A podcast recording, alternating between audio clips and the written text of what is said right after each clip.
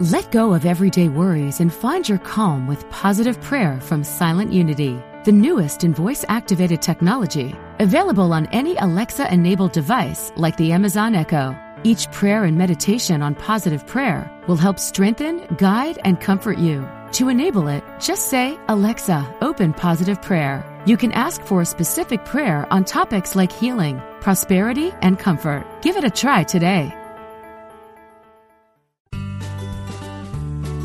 You're listening to Unity Online Radio, the voice of an awakening world.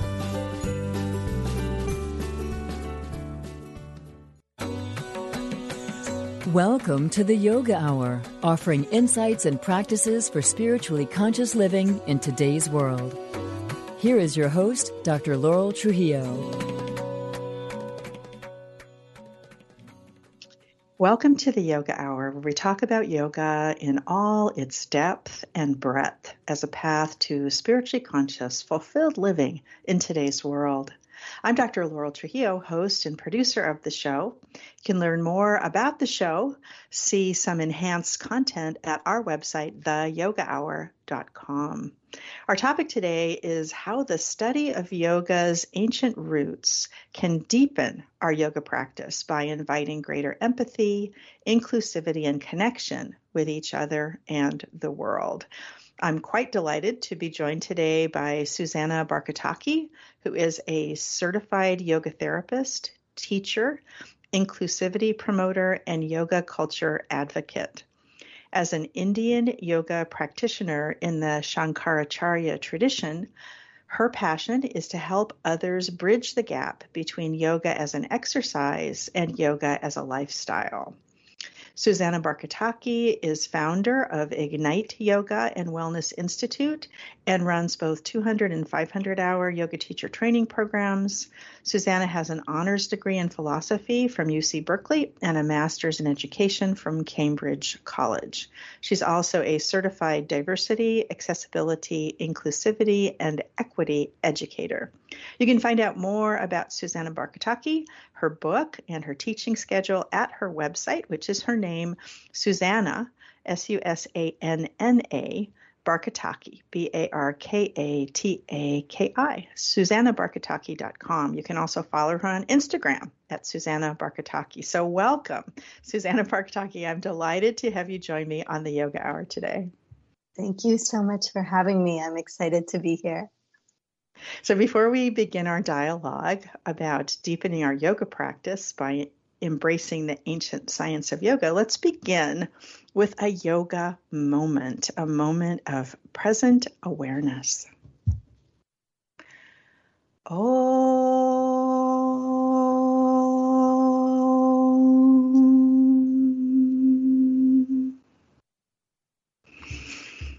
So let's begin by bringing our attention and awareness just to our bodies in space and just be aware of our posture, be aware of how we're sitting, particularly be aware of any surfaces that are supporting our weight. So perhaps we're sitting in a chair, maybe our feet are on the floor, perhaps we're walking. But wherever whatever we're doing, wherever we are, just feeling those surfaces that support our body. And then turn our attention to the breath, wonderful tool that's always with us. Just notice as we take a fully conscious breath, noticing the next inhale and exhale. On the next inhale, noticing the cool air in the nostrils. And on the next exhale, feel how the air has been warmed as it passes through the lungs. And continuing to follow our breath, not trying to change the natural flow, but just noticing. And as we rest here, right where we are, here's some guidance to contemplate from the Yoga Hour's founder and spiritual director, Yogacharya Ellen Grace O'Brien. Yogacharya O'Brien writes On our spiritual journey through life, dharmic questions arise for us to attend to. One of these essential questions comes when we witness injustice. We must ask ourselves, what is mine to do? We search our hearts, our intellect, and the teachings of our tradition. How does Kriya Yoga guide us in troubled times? Are we to remain contemplatives only, or must we act? Is action in support of justice in harmony with an Enlightenment tradition? I have pondered, studied, and prayed about these questions and realize that our tradition provides all that we need to do the right thing. As usual, it requires us to engage, be fully present, awake, aware, and willing to learn, grow, and serve. As usual, it requires us to engage, be fully present, awake, aware, and willing to learn, grow, and serve. Oh.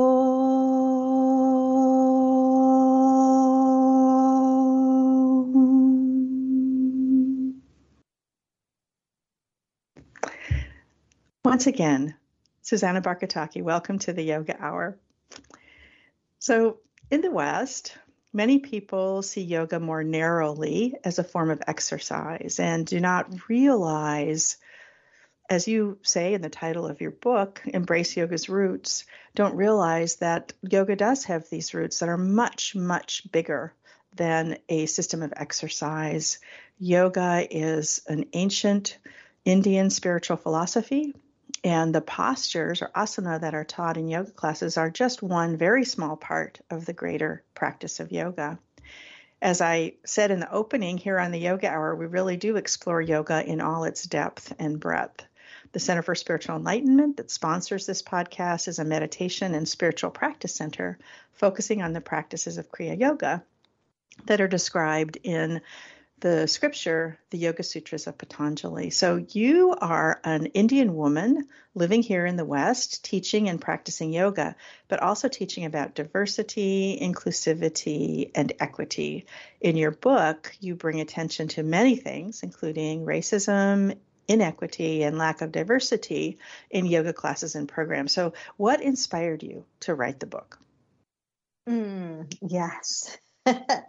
so, I think I've reflected on how this book, I think, has been about 20 years, maybe my whole life, really in the making, because I, as an immigrant to the United States and as someone who's mixed, uh, my father's from Assam in India and my mother is British, I never felt like I belonged. And I always felt an experience of separation um, everywhere I was, and even inside myself. And I was lucky in that I had my family, um, my Assamese and Bengali family, who were yoga practitioners and would share different aspects. You know, not so much asana. It's not that they were doing asana. It was more the ethics and different other, you know, meditation, dharana, dhyana practices, mindfulness practices, focus practices. And although I had all that, I still felt a disconnect when I went to try to practice yoga in the West. Hmm. And I couldn't make sense of, you know, what was happening at the temple or with my family, and then it was happening at the studio down the street, and why they were so different. And it took me then another maybe decade of understanding the social dynamics, the power dynamics, um, everything that was at play to be able to make sense of my own life and the experiences I was having, as well as so much of that being mirrored in what was happening with yoga in the West. And so mm-hmm. the book came out of that, that journey mm-hmm. of wanting to understand really myself, you know, which is the journey of yoga anyway, and um, and then share that with others. Yes, well, well said. You know, the, that's the journey of yoga anyway, to yeah. really try and understand ourselves. So, so what would be your goal with the book or your hope about what it might accomplish? Yeah. You know, there's so much in there. Um, and I think I, I have more than one goal. but one of them That's okay. Is, you can have yeah, you can have more I'll, than one. I'll share I think two two main ones that are coming to me right now. Um, one is is just like your institute, um, which is for people to understand that yoga is far more than just physical. You know, in the last uh, there's three there's four sections: separation, um, self reflection, reconnection through action, and then the fourth section is liberation. And that section on liberation is really that the full expanse of, of all of what yoga can be and yoga ethics. But for me, this book was sort of like we need to look at the breakdowns so we can get to the breakthrough. And we need to look at where we've gone awry and what is not working. Because the truth is, you know there's racial uprisings there's environmental destruction there's so many things that when we look at our lives and maybe even internal anxiety or discomfort that aren't lining up and if we don't look at the root causes of those things then we can't just jump right to unity and we're all one and so i wanted to give people the tools and the language in a yogic framework to look at that breakdown in order to get free um, for themselves and then for us as a community and as a society. Mm-hmm. Kind of a lofty goal, I guess, for one book. uh, no, I think it's great. I really do. And I really appreciate your setting yoga in the much, much larger context of liberation because that really is what the yoga teachings are about.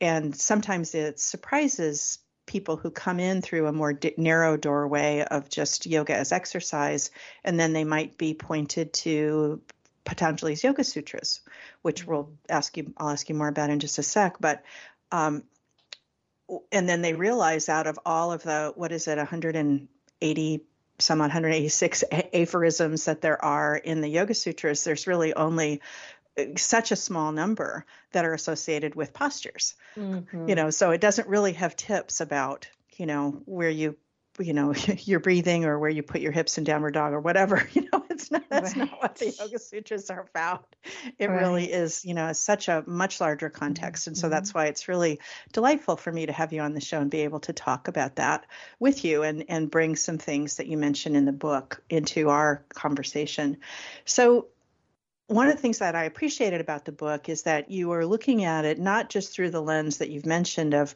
well, of your own self study, but also the the um, contrasts and kind of jarring things that you would sometimes see in yoga class, but also looking at it from the perspective of our broader world.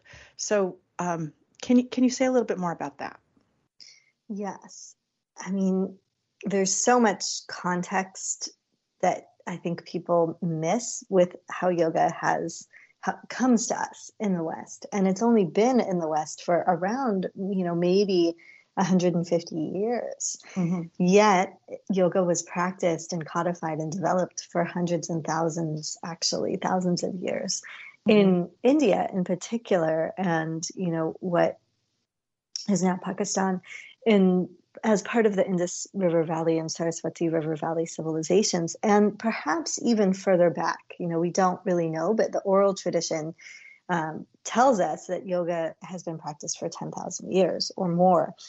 Even though, when you look at Western kind of modes of analysis or assessment of that, it would be hard to find evidence to point to it. And so that right there actually is part of the issue um, that I think and the tension that comes up, which is we're in the West, we're looking at a tradition from an outside perspective as opposed to exploring it and looking at it from within the culture that it comes from. Mm-hmm. And when we do that, sometimes there can be misunderstandings or misuse or kind of disconnect of what yoga really is. And so the other important thing to know is there's not one answer to that question. You know, in India, back in, you know, I'm talking like say 2500 well, or let's say around 500 um, BCE, so around 2500 years ago, there were different streams of practice, there were different understandings and different lineages that all were agreeing to disagree about what yoga was or about what liberation, what the best path to liberation would be. Right. And there was agreement, though, that we could all agree to disagree and not say, oh, your path is wrong. You know, it wasn't like people went to war over different, you know, yogic philosophies. However, um, today, I feel like we sort of collapsed and said everyone has to practice in this one way or that one way or else they're doing it wrong. And and so it's really important to understand that part of what yoga is is really a, a conversation upon disagreement about the best way to live and how to get to liber- liberation. And there's a whole philosophical tradition that in the West, perhaps because of racism or Orientalism, just doesn't even get recognized as a valid body of thought the way, say, you know, Platonism would or um, Aristotle and his body of work, right? We don't look at yoga in the same way, but it actually is the mm-hmm. same thing as a mm-hmm. whole body of philosophy. Mm-hmm. Well, you mention in the book, of course, this Sanskrit word that we throw around so easily now, yoga.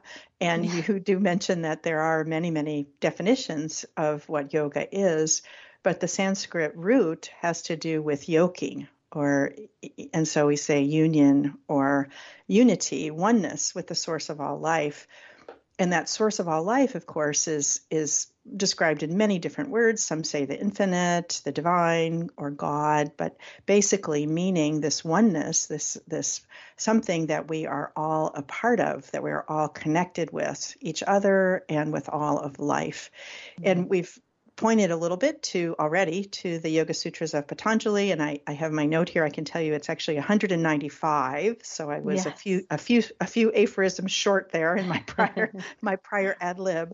195 short aphorisms that teach us about the principles of yoga, and you particularly point to two sutras in the first um, in the beginning of your book, uh, two sutras that come from these uh, Patanjali's Yoga Sutras. So, what mm-hmm. are those two sutras, and why did you choose to highlight those in your description of yoga?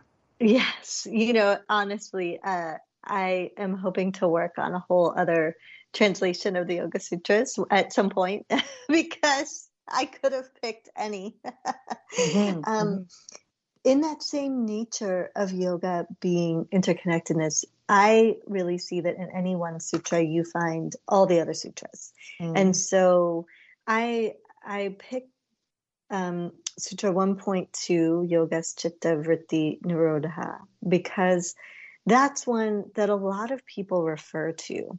Right. And use as a definition of, you know, yoga is um, stilling the, the mind, which is one way of you know i don't wish to like undo that interpretation.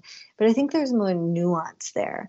And that when we look at vritti um, it or I, I, guess vritti is like the modifications or um, the it, it can also mean a kind of way of being in the world like mm-hmm. moral behavior or or way of being. And so yoga isn't necessarily just the calming or the supporting of the changing of our, our mental experience. It can also be yoga is a way of engaging or living in the world in an ethical and moral way.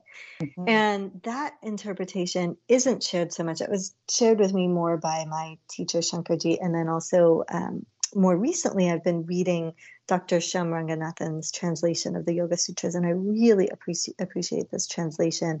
He's a um, uh, South Asian author and moral philosopher of yoga, and so I wanted to give a slightly different kind of perspective on a sutra that's often used to define yoga. And then the reason I picked 1.12 um, which is Abhyasa Vairagyam Tanirodha, is I often find that for me, yoga practice is this uh, in my day to day life as, as a householder, it's a dance between effort and letting go. And so, abhyasa, effort, sustained, you know, attention, care, even tapas, like um, fiery kind of focused devotion. And then vairagya, letting go um, of mm-hmm. the fruits of my actions. And so that one felt important as well, because as we work towards yoga in the world, you know, unity in the world, um, we're going to have to do both of those things. Mm-hmm. Yes, absolutely. I love that description. It's a dance between effort and letting go. So it's really nice. So, from your perspective, why do you think it's important to embrace yoga's roots? Yeah. Um, I mean, the there's this sort of cultural important reason, but I actually want to start with I I know yoga isn't a cure all for all of the problems in our world, but like you and I were talking about at the beginning, you know, at the Institute, when you have an issue or a problem, like a real world major ethical or, or you know, even logistical problem, in my life, I turn to the Yoga Sutras to find solutions. And so right. I do believe that by embracing yoga's roots, we actually will move towards a more harmonious, a more caring, a more loving, a more whole world, and perhaps even, you know, um, one that can continue um, in terms of environmental destruction or, or, you know, rifts and political and social violence. So for me, yoga is that pathway to uh, sustained existence of, of humankind. Now, again, I know that that may be for others, they might say, no, there's this hole or that hole. And, and absolutely, you know, it's not the only tool for, for everyone. Um, but to me, it's, it's a practice that was developed and codified by people who knew what they were doing thousands mm-hmm. of years ago and it has sustained for a reason and it's why we find today like when we even if we get on our yoga mat and practice asana, it's different than if we just stretched. The mm-hmm. experience mm-hmm. is different, and it's because the system works. Mm-hmm. And so that is for me the the main reason is let's utilize a system of liberation that can help uh, heal and and kind of support us all. And then the second reason is the cultural reason, which is because this is a practice and um, teaching that comes from India and it's important to look at the history and understand that history and respect the culture that the practice comes from. Indeed. And we will, I really want to ask you a bit more about that. Um, and I, I, did want to share with listeners what you and I were talking about right before the program began, which is that I um, this program is sponsored by the Center for Spiritual Enlightenment. It's a Kriya Yoga Meditation Center in San Jose, California. Lots of online stuff going on now, of course. And um, I was on the board of directors for 10 years, and I was sharing with you, Susanna, and I know that I've shared it with listeners. So, what we would always do in, in a you know largish um, meditation center, there are always things that come up, and particularly over a period of 10 years, and there was always wisdom that we could draw from always wisdom that we could draw from in the yamas and the niyamas and other parts of, of um, yoga practice and philosophy to help us solve whatever issue was coming up. So I, I just wanted to mention that because you know you had referred to it, and I don't know if I've ever mentioned that on the show. So you mention in the book you focus a lot on social justice, and you describe yoga as a science of social justice. So can you say more about that? Yes, absolutely. You know, the very first of the yamas is ahimsa, which right. is non harm, not just to ourselves, but the interpretation of ahimsa that I've been taught in the Shankaracharya tradition is to interrupt harm wherever we may find it, right? If the goal of yoga is to create sovereign, uh, independent, free beings, then if there's oppression or there's inequity or there's poverty, that that material condition stops that other being from experiencing liberation. And so if I'm a practitioner of yoga, then part of my commitment to the path of yoga, to ahimsa, to non harm, is to actually try to change those conditions so others can experience liberation as well. And again, I want to acknowledge there are some schools that are just concerned with individual liberation. And that's fine. That's a particular path and a particular practice, but that's not the school um, that I come from. The school that I come from looks at everyone as interconnected and so is looking to create liberation for all. And so, right there, right away, you know, when we look at what is social justice, well, it's it's creating equality, creating equity, making sure everyone has what they need to thrive, to survive and so yoga naturally becomes a pathway of that kind of engaged personal and social transformation. Mm-hmm. Mm-hmm. the um, principles as I as um, we've been talking about, starting with this this idea of unity and this feeling that we are all one. And, and I really like in the book how you delineate between okay, what's yoga big yoga, not yoga on the mat, not the asanas, but big yoga. What is uh, yoga is anything that promotes unity then, anything that moves us along that along that spectrum. And what's not yoga would be anything that doesn't uh, do that. Mm. So we got about another minute before the break. You want to say a little bit about that? Mm. Yes, you know, I had a student once who was really interested in telling me they don't see color. Um, and what that means, though, is they don't see all of who I am or all mm. of my unique beauty and culture. And so when I was able to explain that to them, they're like, oh, that's not what I mean. Right. I want to see all of you. And so what we came to is there can be differences, but what we're aiming for is that unity kind of around or beneath or above all those differences. Indeed. Um, and with that, we've come to the break. You're listening to the Yoga Hour with my guest, Susanna Barkataki. Susanna is a certified yoga therapist, teacher, inclusivity promoter, and yoga culture advocate. She's the author of the book we're discussing today, Embrace Yoga's Roots Courageous Ways to Deepen Your Yoga Practice. Her website is susannabarkataki.com, and we will be posting links to her website and to her book on our website, theyogahour.com. We welcome your comments and questions. You can contact us through the website, theyogahour.com. I'm Dr. Laurel Trujillo, host of the show.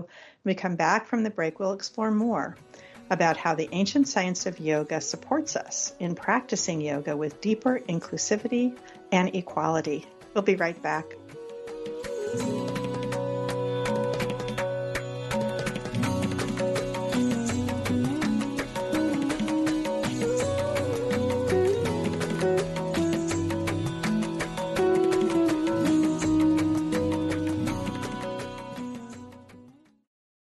Are you ready to experience the rich interconnection of spirituality, orientation, and identity? If so, plan to attend Liberating Your Divine Identity, a retreat at Unity Village during Pride Month, June 9th to the 12th. This soul filled retreat is facilitated by LGBTQIA Unity ministers with workshops and ceremonies to cultivate a deeper awareness of our spiritual nature. Register at unityvillage.org forward slash I am divine 2022.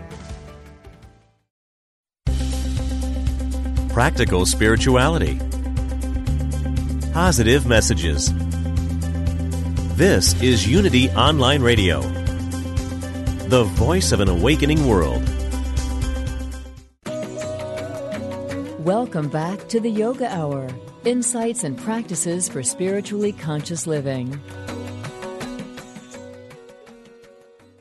Welcome back to the Yoga Hour. I'm Dr. Laurel Trujillo, and I'm here today with Susanna Barkataki, author of the book we're discussing today, Embrace Yoga's Roots Courageous Ways to Deepen Your Yoga Practice.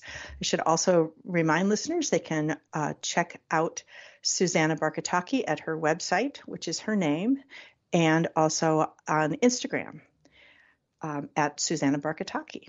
So, Susanna, you've developed a framework that you present in the book that supports us in evaluating how we are embracing yoga. And you use that framework, return to it throughout the book. And I thought it was a, a very useful framework. So, um, would you review the four questions that you have developed for our listeners? Absolutely. So, the four questions that I use, and I use this for myself, are one, is this situation or this action I'm about to do, is it causing separation? Is it unsafe, harmful? Or is it safe, kind? And I keep in mind practicing ahimsa or non harm and kindness. The second question I ask is Am I embracing roots? And I consider whether I'm embracing yoga's roots and lineage as well as my own, you know, roots and values. And I practice vichara, which is kind of like discernment, and satya, wisdom, deep listening, and speaking my truth. The third question Does this action create connection to myself, to others, for a group? And I practice yoga as tapas by taking action to uplift others. And then the fourth question Does it lead to unity and liberation? Does it make you and or others more mindful, free, peaceful, powerful, or calm? Does it contribute to systemic change for human uplift? And here I think about yoga as a practice of unity for samadhi to create liberation for all people and beings. You present these in the book and you do return to them over and over again in the book. Mm. How does reflecting on these questions support us in deepening our practice? Yeah, I mean, for me, it helps me practice. It, I feel like it helps me take yoga kind of philosophy out of a book or out of my head and into my life. And it helps me bring it alive. So, for example, I'm a parent, I have an eight year old child, right? And in making choices, which there's often, you know, as we know, there's so many different ways to to do a certain thing, like so to raise a child or parent a, a, another being, and I'll often kind of run through these questions for myself in my parenting. Right? Is this causing separation? Um, am I sharing our values, our culture?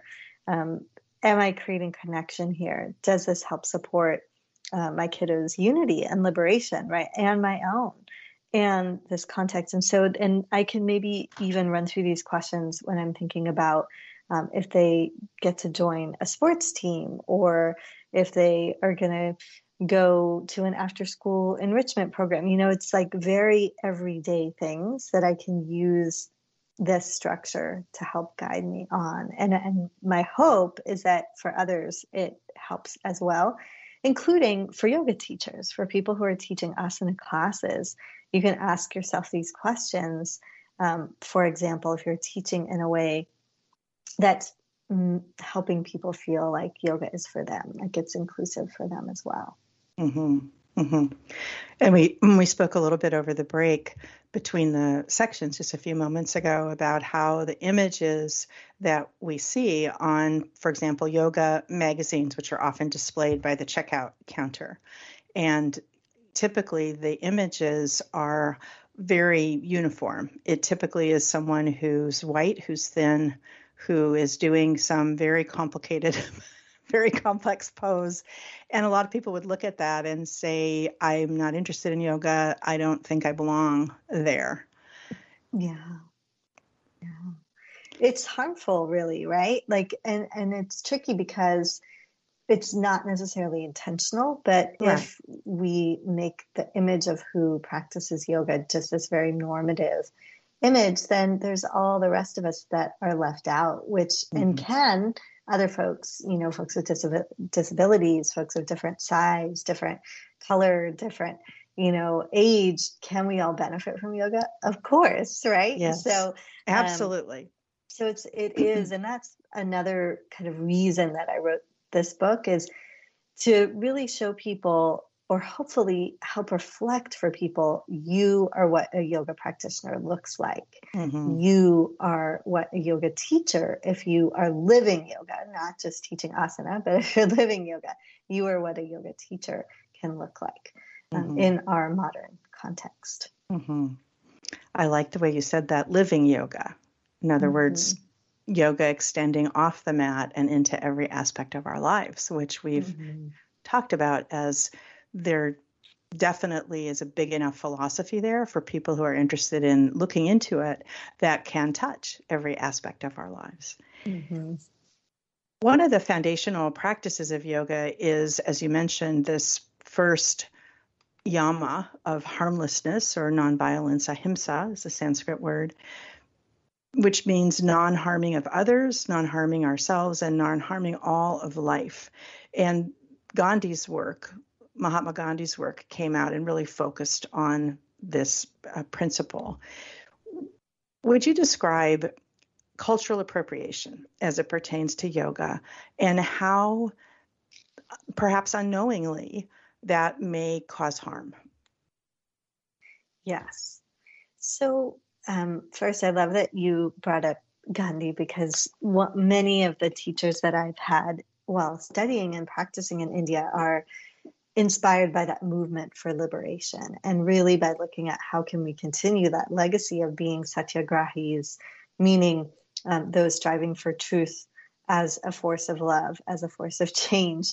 How can we live that now you know? And and i actually think that's what many yoga practitioners what we're doing whether we kind of know it or not is working to continue that legacy of truth force and the force of love and so when we look at cultural appropriation in its basic form it's stealing, right? Like cultural appropriation is going into someone else's community or house or world, taking something that's theirs without permission, and then maybe tweaking it, modifying it, using it for yourself, and then benefiting from it or selling it or promoting it, but with a slightly or majorly twisted kind of um, experience of that thing.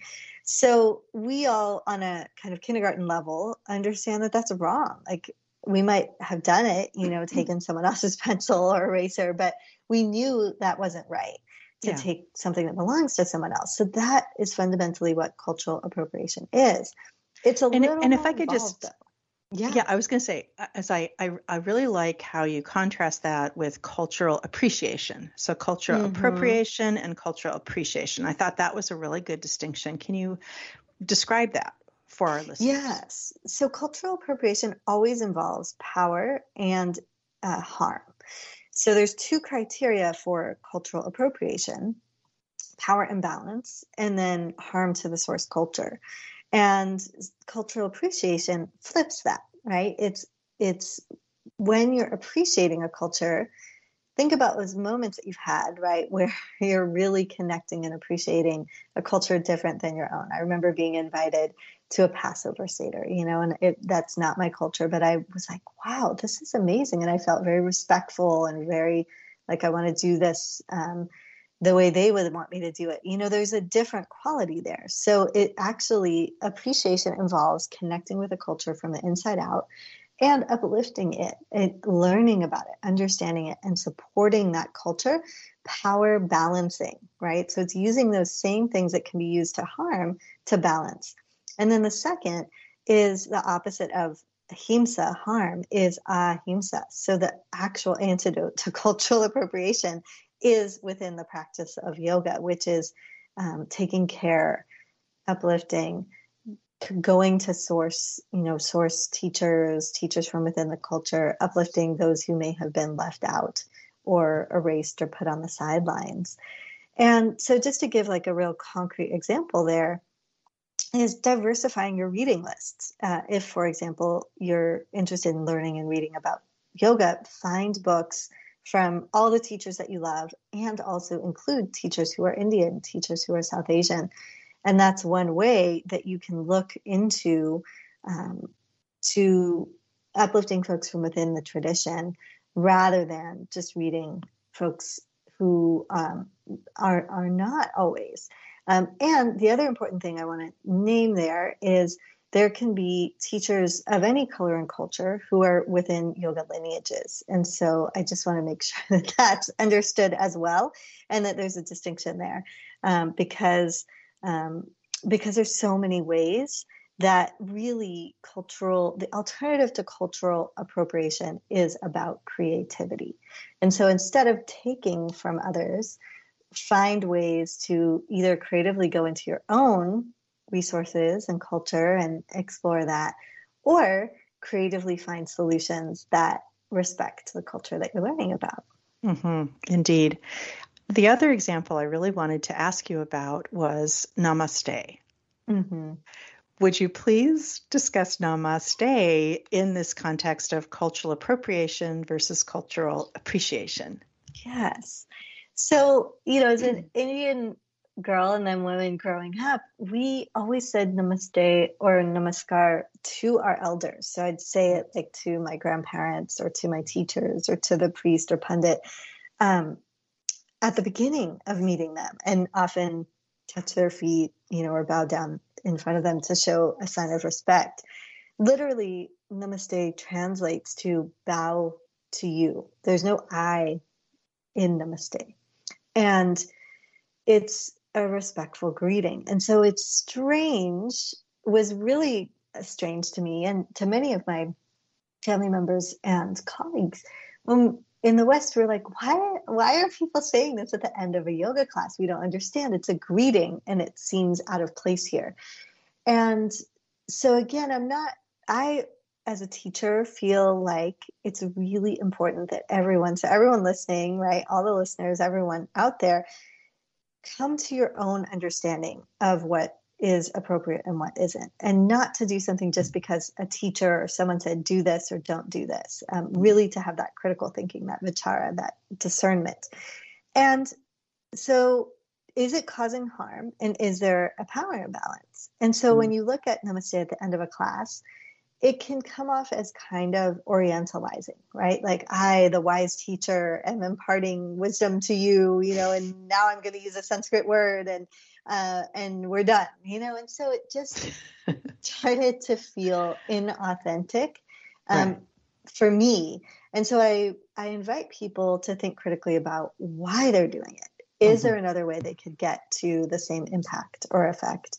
Mm-hmm. And um, and can they use perhaps Om Shanti Shanti Shanti, which is a traditional ending? So my mm-hmm. teacher has always ended their yoga uh, class or experience or teaching, um, or something else that feels appropriate to them, um, rather than taking a word out of context. And mm-hmm. um, and then we have just to say like all of the twists on that, like Namaste and Namaste in bed and um, so it's like a rhyme on a mispronunciation and a misuse. It's just so hard, you know. And, yeah, and, often so on t- on t-shirts or on yeah. you know on yoga pants or whatever, yeah. which is clearly you know the profit motive that you were just you were just discussing. So, yeah. so one of the other one of the other things that you talk about in the book is this idea about sterilization.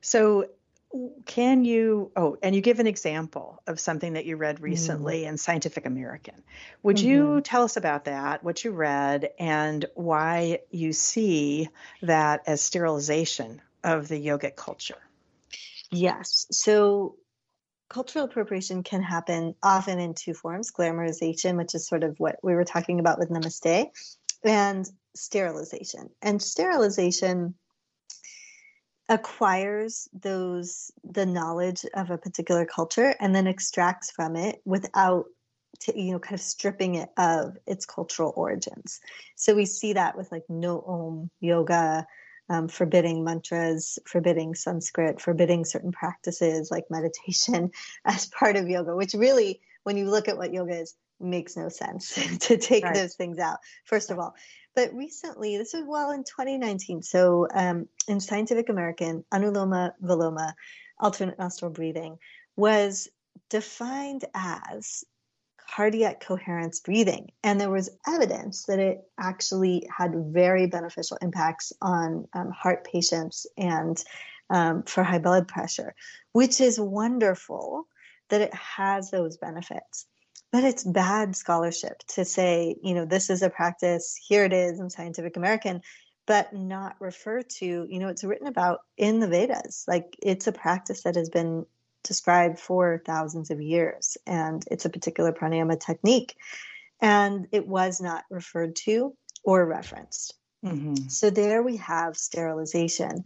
Why is that done right there's so many layers as to why and and one of them is um, because certain cultures are held up as um, valuable and others aren't two you know it's probably there's a desire to make the practice more palatable to a broader number of western folks um, mm-hmm. um, but the invitation i would give is one isn't that underestimating our communities to think that they couldn't handle learning the history of a practice? And then two it doesn't have to be so dramatic. You can just say this is a practice described in you know the vedas and you can learn about it more here if you would right. like. You know it's right. um it's like good scholarship. Yes. So at least a footnote right? Right at very least a footnote. Yeah. So instead of erasing, sterilizing a practice, to to expand it, to acknowledge where it comes from. So sterilizing something is really taking it out of its cultural context and perhaps also touching back on the stealing aspect, um, not really recognizing the full context where these practices uh, came from. And just presenting it as though it's a new idea this uh, what is right. it car- car- cardiac resonance breathing? Was that what it was called? Yeah cardiac coherence breathing. Cardiac coherence and i do i do want to note for people because there may be folks listening who are like oh but i sometimes teach yoga to kindergartners and i don't use sanskrit or i sometimes teach yoga you know in jails or prisons and i don't bring in you know um, mantra or mudra because I don't want to disconnect them from the, the practice, that's different, right? To mm-hmm. me, that's skillful means, that's upaya, that's using um, the aspects of the practice that will fit that person or people in front of us mm-hmm. without with the intention of guiding towards their liberation you know as much as possible and their connection to yoga and scaffolding, right? Like you can bring it in more and more and more of the full expanse of what yoga is slowly. And that's a different thing than sterilization, which is literally saying, I'm going to take this out and this is not worth sharing. Like, who are we to say what in this thousands of year old tradition should or shouldn't be, you know, codified now? mm-hmm. I think that's really helpful what you just said that the intention is what makes the difference. The intention in teaching a kindergarten class or in going into an alternate setting where there may not be acceptance of some of these practices, where even, for example, the use of Sanskrit may be um, off putting to some, mm-hmm. especially at the beginning if they don't know the teacher. Um, one of the things I really appreciate about Sanskrit is, of course, so many of the words describe things that we don't have an English word for. Mm. it hmm. takes many English words to describe, for example, even chitta, this mental mm. field. You know, there's you, you, can't really say chitta in one English word. there isn't no. an English word about it, um, and so that's why I find Sanskrit useful. Is that the words have a lot of of um, well, not only beauty but also um, uh, complexity and depth uh, to them. Um, that's why I like to use Sanskrit. And it is a turnoff to some people to hear words that they don't understand and haven't had put in any kind of context for them. So um, that was very appreciated, your description there of sort of where we start and what the intention is going forward versus just taking something out of context without really ever meaning to to give it any um, history or um, depth the way that it sounds like the description of this cardiac coherence breathing did. Right. Yeah, yeah. So one of the things that you uh, discuss in the book is a lot about um, the co- colonialism that happened. Um, of course, India was a British colony for many years, um, and that was how these teachings, these yoga teachings, originally started to become accessible to people is that they began to be translated into um, English and other you know languages so mm-hmm. um and that maybe is like the positive you know thing of of we were all able to get access to these mm-hmm. these um scriptures that had not been accessible in the west before and yet there are also a lot of there's also a lot of negative history of uh, colonialism um, with cultural appropriation and sterilization, as we've talked about. So, can you give some background on colonial trauma as it uh, pertains to yoga? Yeah. So, colonial trauma is really the um, it's like the idea that colonization isn't over, right? Like my father, for example, was born a few years into a liberated India. The British were gone. But when I asked him to tell me about the yoga culture and the rich civilization, Indus Valley civilization, all of that that he'd learned about in school, you know, I just assumed the way we learn American history in the United States, he couldn't tell me anything. He said, Oh, I can tell you about this British general or that British, you know, battle or accomplishment that I haven't learned, right? And so that's colonial trauma, that the history the connection, the pride, the respect for one's own culture is um, is gone and is cut by, in this case, you know, just a couple hundred years of colonial rule. That's a, a simple example, but um, bring that out to it's something like almost $40 trillion in resources that was extracted um, mm. from India by the British, right? That's huge colonial trauma when we look at like what countries are quote third world, you know, or why? Why is that mm. the case? Mm-hmm. so mm-hmm and then how many millions of people does that impact right so that is part of colonial trauma is all of the ways that these things are showing up um, in small and large ways material across all of this sort of social um, categories really and then if you look at yoga itself we can see that yoga culture in the west um, cold quiet clean bare yoga rooms competition, mm. specialization, expert status, right? Transactional, rigid um, kind of interactions. All of that is a colonial legacy on yoga. Mm. Yoga isn't practiced that way in India. you mm. know, it's like in mm. rooms with aunties wearing saris and the kids running around, and you know, the teacher comes in and gives you a specific uh, kriya or specific practice, and you know, it's it's very different, mm. and um, and so undoing that colonial trauma is is really it's an invitation to kind of question what we think what we think are norms in our world and then um, and then how we can like come back more into um, into harmonizing like what are the remedies how can we connect how can we focus on the community not on the individual how can we um, rege- be regenerative and with that we've come to the end of the program but I did want to give you a chance to read the beautiful closing dedication and meditation from your book, which is on page 267. So, would you mind reading that for our listeners? I'd love to.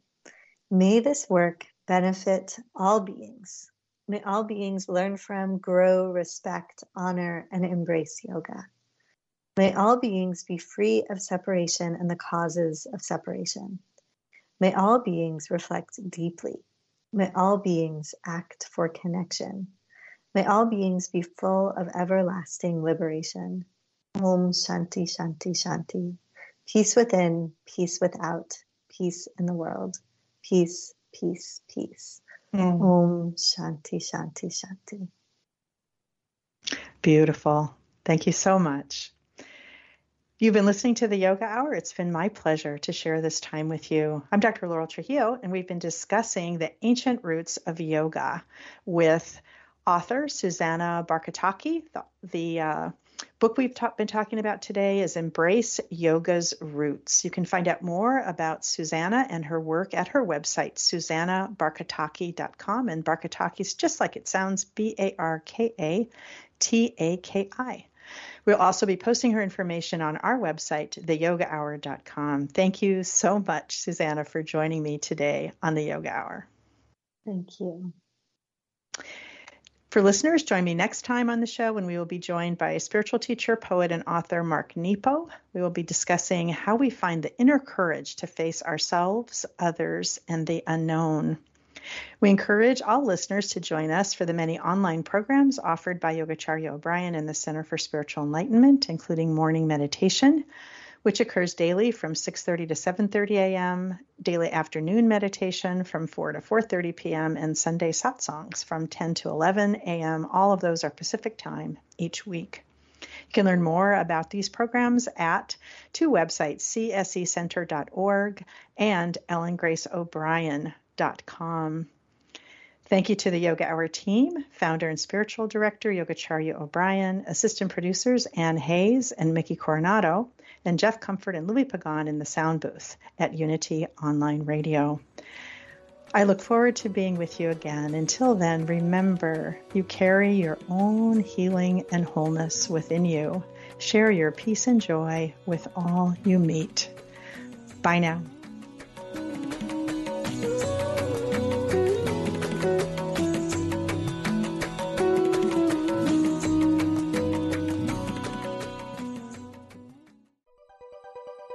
Thanks for listening. This is Unity Online Radio, the voice of an awakening world.